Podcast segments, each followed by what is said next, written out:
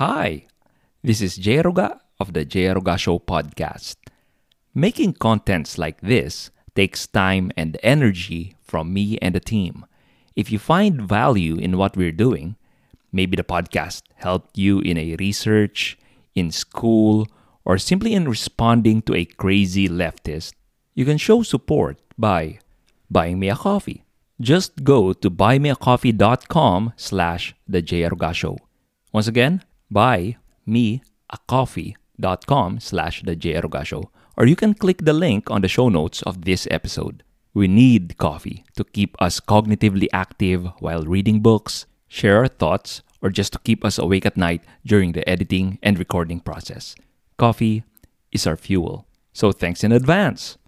And now, on to the show. Ano nga ba ang gossiping? Bakit masama ang mangchismis ng kapwa? Tsaka bakit hindi ako nagbigay ng komento sa Awra incident? Yan at marami pang iba in this week's The Jay Aruga Show.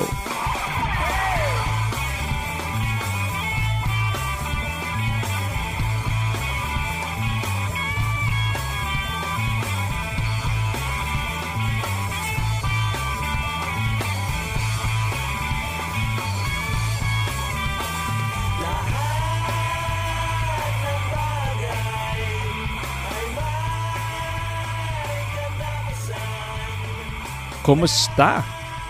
Kumusta? Welcome to the Jay Aruga Show, protecting the Filipino family from woke ideology. Sa mga hindi nakakapansin, yan po ang bagong tagline ng podcast. The Jay Aruga Show, protecting the Filipino family from woke ideology. So makikita nyo yan sa mga stickers na ilalabas natin, sa mga merchandise, kung meron man tayong merchandise. Tayo lang naman ang first conservative podcast in the Philippines. Sawa ka na ba? Sa mga naglalapastangan ng iyong pananampalataya habang sinasalaksak nila sa lalamunan mo ang kanilang makamundong kultura, pues, you're in the right place. Dito sa The Jay Aruga Show ay tutulungan namin kayo kung paano ipagtanggol ang buhay, kasal, pamilya at katotohanan. Because it takes all of us, it takes a village to take back the culture. Bago ang lahat, hihigop muna ako. Dahil may nagpakapi sa atin, so isa-shoutout ko ang ating coffee donor. Shoutout sa iyo, Maria. Salamat sa iyong pakape. Sa mga hindi nakakaalam, nagbibigay ako ng special gift sa mga nagpapakape sa atin. So, hindi ko pa kasi kayang consistent na bonus content, but we'll get there. Siguro kung marami na talaga yung mga nagpapakape or nagsisend ang GCash, who knows? Baka mapilitan na akong gumawa ng bonus content. Siguro daily chikahan habang iniinom ko yung mga pakape nyo. But for now, bonus gift muna.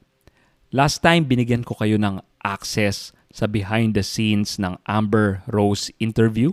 Ito yung mga binigay ko sa nagpadala ng kape sa akin at nagpadala ng GCash.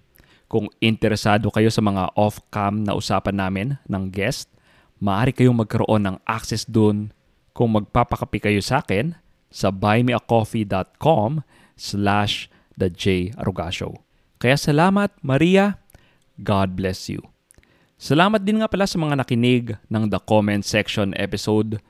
Pinromote ko ito sa page gamit ang picture ni Brett Cooper. Nilagay ko yun dahil yun yung title ng show niya. Kaya tingin ko, akma lang, maraming nabudol. Actually, linagay ko yung picture ni Brett Cooper as clickbait. Ang dami niyong nagoyo, di ba? Kaya salamat guys sa pag-take niyo ng bait. Ang dami palang mga fans ni Brett Cooper. How I wish may guest natin si Brett dito sa podcast. Kaya dasal lang. Minsan nagugulat tayo kung sino yung mga binibigay sa atin ni Lord na i-guest natin, di ba? Kaya who knows? Also, salamat din kay Kuya Vince Santiago, the first transgender who got a sex reassignment surgery here in the Philippines. Nag-detransition siya through the grace of the Lord Jesus Christ. Pakinggan nyo yung kwento niya sa last episode natin. Also, nais ko ding ipromote ang dialogue natin with a pro-SOGI advocate sa PI Podcast. Sobrang enjoy ko yung usapan namin ni Michael Pastor, the guy from the other side, at ng host na si Matt Ordonez.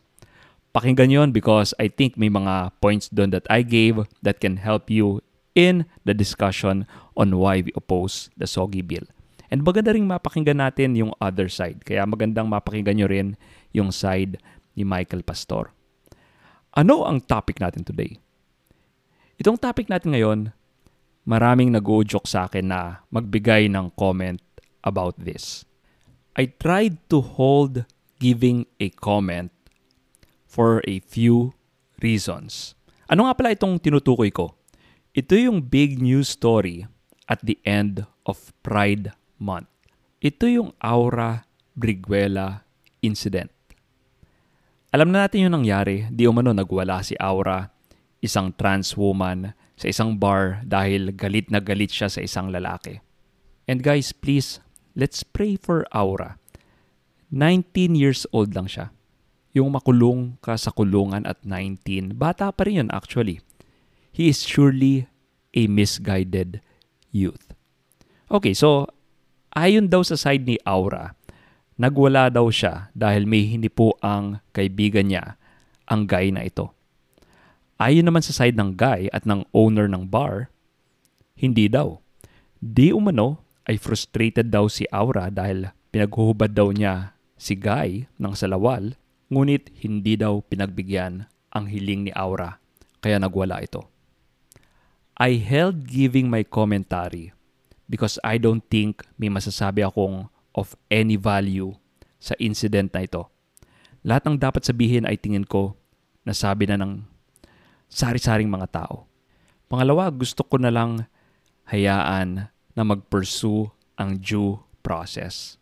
Sabi na may CCTV daw na nagpakita ng whole story.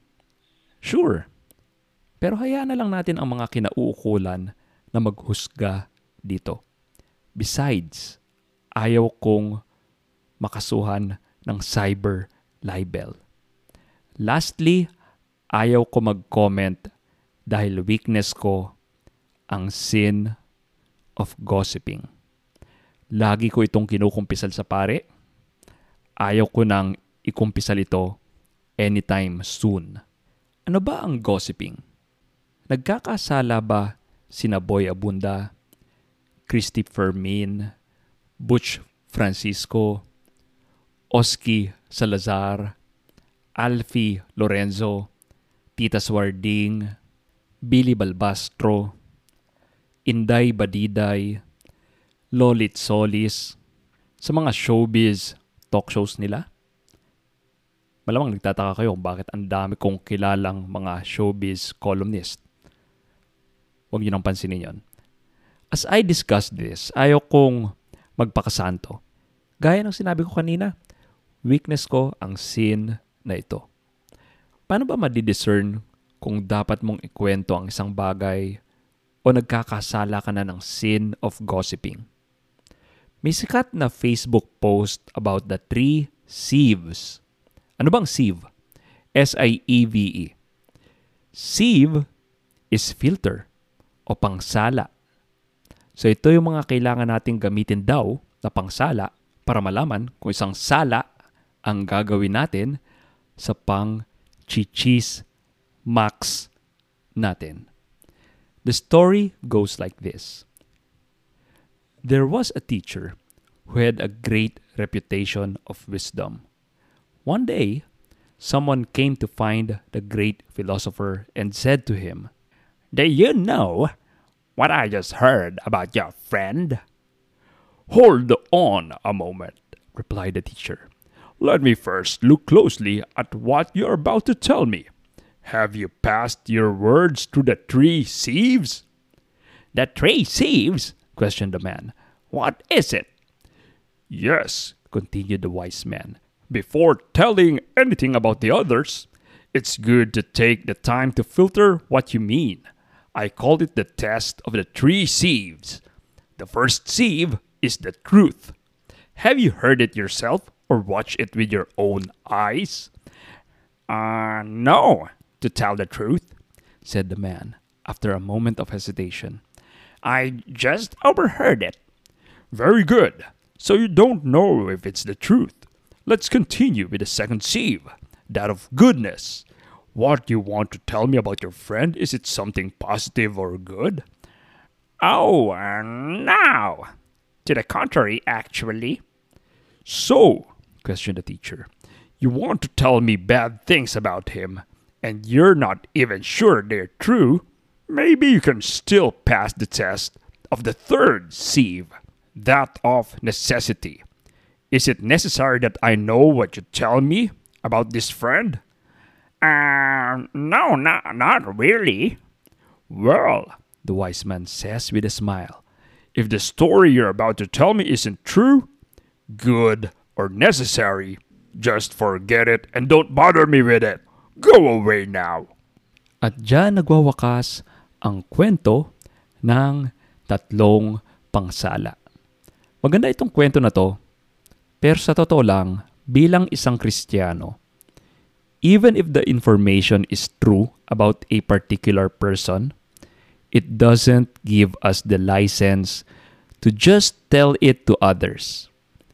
Kaya tayong mga Katoliko, may extra sieve tayo even before the sieve of truth. Sabi sa Catechism of the Catholic Church, CCC, paragraph 2488, the right to the communication of the truth is not unconditional. Everyone must conform his life to the gospel precept of fraternal love. This requires us, in concrete situations, to judge whether or not it is appropriate to reveal the truth to someone who asks for it. So sabi dito, the right to the communication of the truth is not unconditional. Hindi ito endorsement ng pagsisinungaling. Sinasabi lang dito na hindi lahat ng bagay, kahit na totoo pa ito, ay dapat nating i-broadcast sa madlang people. Sabi nga sa huling sentence ng paragraph, this requires us in concrete situations to judge whether or not it is appropriate to reveal the truth to someone who asks for it. Kaya hindi lagi natin dapat sinasabi ang mga secret ng mga ibang tao sa mga taong nagtatanong. Ituloy natin ang pagbabasa sa paragraph 2489. Sabi dito, charity and the respect for the truth should dictate the response to every request for information or communication. The good and safety of others, respect for privacy, and the common good are sufficient reasons for being silent about what ought not to be known or for making use of discreet language. The duty to avoid scandal often commands strict discretion. No one is bound to reveal the truth to someone who does not have the right to know it. Ibig sabihin nito is may mga bagay na need-to-know basis lang. The duty to avoid scandal often commands strict discretion. No one is bound to reveal the truth to someone who does not have the right to know it. Kaya tama yung sinabi ng isang philosopher, you have no right to ask me how I feel. Lalo na kung sinaktan mo ang puso ko. Anyway, balik tayo. Okay, so halimbawa nito, kunwari may kaibigan kang adulterous. Pero after that, nagbagong buhay na siya. Hindi na siya adulterous. Hindi mo kailangan i-reveal ang katotohanan ito sa lahat ng mga taong makikilala niya, sa lahat ng mga bagong kaibigan niya. This is a sin of detraction. The sin of detraction is something that destroys the reputation of a person. Kahit na totoo pa ito. Paano naman kung ang pinapakalat mong chismis ay kasinungalingan? Ito naman ang tinatawag na sin of calumny. Detraction ang isang sin kung totoo yung sinasabi mo. Calumny naman kung kasinungalingan. Parehong nakakasira ng reputasyon. Saan ngayon papasok ang gossiping sa mga ito? Kung sinisiraan mo na ang reputasyon ng isang tao at wala siyang paraan malaman na sinisiraan mo na pala ang reputasyon niya, hindi man lang niya madepensa ng sarili niya, dahil wala siyang kamalay-malay na nasira na pala ang reputasyon niya, this is where gossiping comes in. Ikaw man, di ba? Nainis ka kapag magugulat ka na lang. May nagsabi sa'yo na, ikaw kasi, nangdidiri ka daw sa mga non-Catholics. Tapos biglang mapapatanong ka, teka, sino nagsabi sa'yo nun? Hindi ba nakakainis yun? Yung may kumakalat na chismis sa'yo na hindi naman totoo. Ito din ang reason kung bakit kapag may pari na tingin mo may mali na ginawa or may mali sa sermon niya, maring sa tingin mo nakakommit siya ng seemingly liturgical abuse, instead of posting about this priest right away sa social media, maganda kausapin mo muna siya privately. Be assertive. Ang isa sa pet peeve ko ay yung mga taong passive-aggressive at nagpapakalat ng mga mali ng isang tao sa social media without the person's knowledge. This is not good, guys. When it comes to these things, kung saan may seemingly wrong moral teaching or doctrine na sinabi ang isang pare sa homily, or may seemingly liturgical abuse, I suggest listening to our episode with Dr. Ralph Martin. May practical step-by-step guide si Dr. Martin kung paano i-handle ang mga situations na ito. Sabi sa Ephesians 4 verse 29, "Let no evil talk come out of your mouths, but only what is useful for building up, as there is need, so that your words may give grace to those who hear." I know medyo mahirap ma-define ang line when you're already committing the sin of gossiping. Kaya as much as possible, let's not tread this fine line. Pero syempre may gray area dito. What if isang politician ang gumawa ng corrupt na bagay unknown to everyone? Or kabuhayan mo ang pagiging investigative journalist? Kaya nga sabi ko mahirap ma-define ang fine line na ito. And even journalists, I think may code of ethics sila on how to deal with these things. Pero sa ating mga ordinaryong tao na hindi naman journalist, siguro hindi ganun ka-gray ang area. Although syempre kailangan natin magdasal para gabayan tayo ng Espiritu Santo sa mga desisyon natin gagawin sa buhay. Again, ayaw kong magpakasanto. Maaring makahanap kayo ng past episode where I seem to engage in gossiping. Patawad kung ma-spot nyo yun.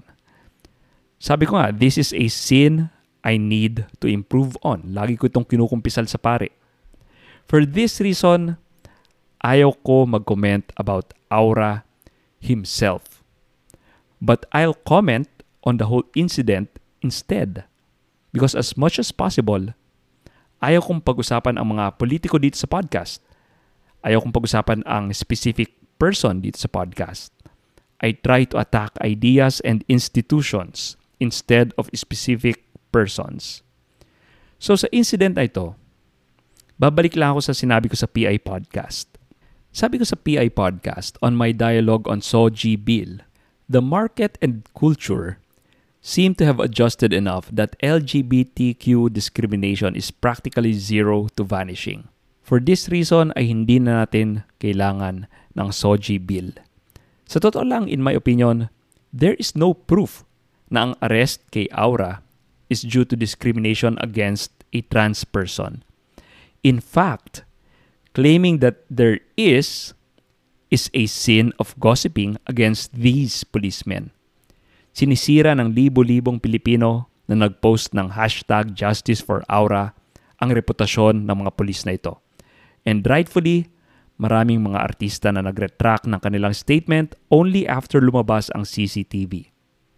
May this be a lesson na isuspend muna natin ang lahat ng judgment only until all evidence has been put in public. Imagine niyo kung walang lumabas na CCTV na nagpapakita na unruly talaga si Awra.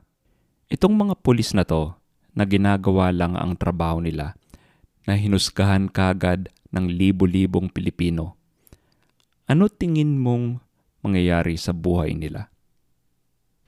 Pangalawa, even if there's an actual LGBT discrimination that happened, halimbawa malinaw sa lahat na may ebidensya ng LGBT discrimination na nangyari kay Awra. Being a member of the LGBT has this unique privilege na kakampihan ka ng maraming tao kahit wala pang masyadong ebidensya, as demonstrated by this incident. And in no time, napalaya si Awra, di ba? And this is just given the laws that we already have now. Kasi, pwedeng magsampa ng human rights complaint itong tao na nag-identify as LGBT. Ngayon, imagine nangyari ang lahat ng ito nang meron ng SOGI law. Halimbawa, nandun tayo sa universe na yon na meron ng SOGI law.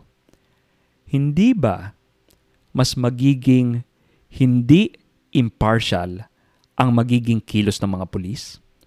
Dahil magdadalawang isip sila kung aarestuhan ba nila itong LGBT person kahit na obvious na ito ang may mali. Ngayon pa nga lang walang SOGI law, nahuhusgahan na natin ng mga pulis. Ano pa kaya kung may SOGI law na? E di mas magiging tali ang kamay ng mga pulis. Nung nakipag-dialogue ako sa PI Podcast, tinanong ko yung pro-SOGI guest kung ano specifically ang magagawa ng SOGI bill para maibsan ang discrimination against an LGBT person. And we can take this incident as a case study. Let's say unjustly discriminated upon si Awra. Anong magagawa ng SOGI bill na hindi pa covered ng existing laws natin? I don't think merong significant na magagawa ang SOGI bill outside our existing laws. If anything, this whole incident is a reason why we should junk the SOGI bill because it will make all decisions by the police not impartial with regard to the LGBT.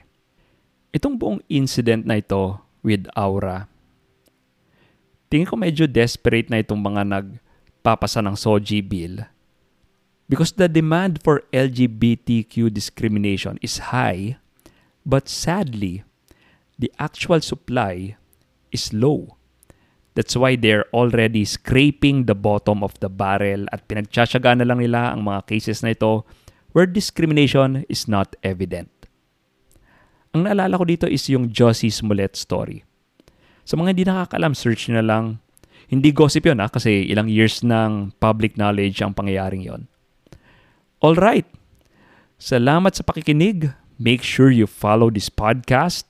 Kung first-time listener ka, click that follow button sa Spotify, Apple, or wherever you're listening to this podcast. Also, may natutunan ba kayo dito sa episode na ito? Let me know. Mag-subscribe kayo sa thejayarugashow.com para ma-email nyo ako para maging pen pals tayo. And mag-subscribe na rin kayo sa YouTube channel natin para makaabot na tayo sa 1,000 followers sa YouTube. Kasi medyo konti pa rin yung followers natin sa YouTube Para at least sipagin ako sa pag-release ng mga YouTube content. Okay, this has been another episode of The Jay Aruga Show, protecting the Filipino family from woke ideology. At the end of the day, it will be night. Goodbye!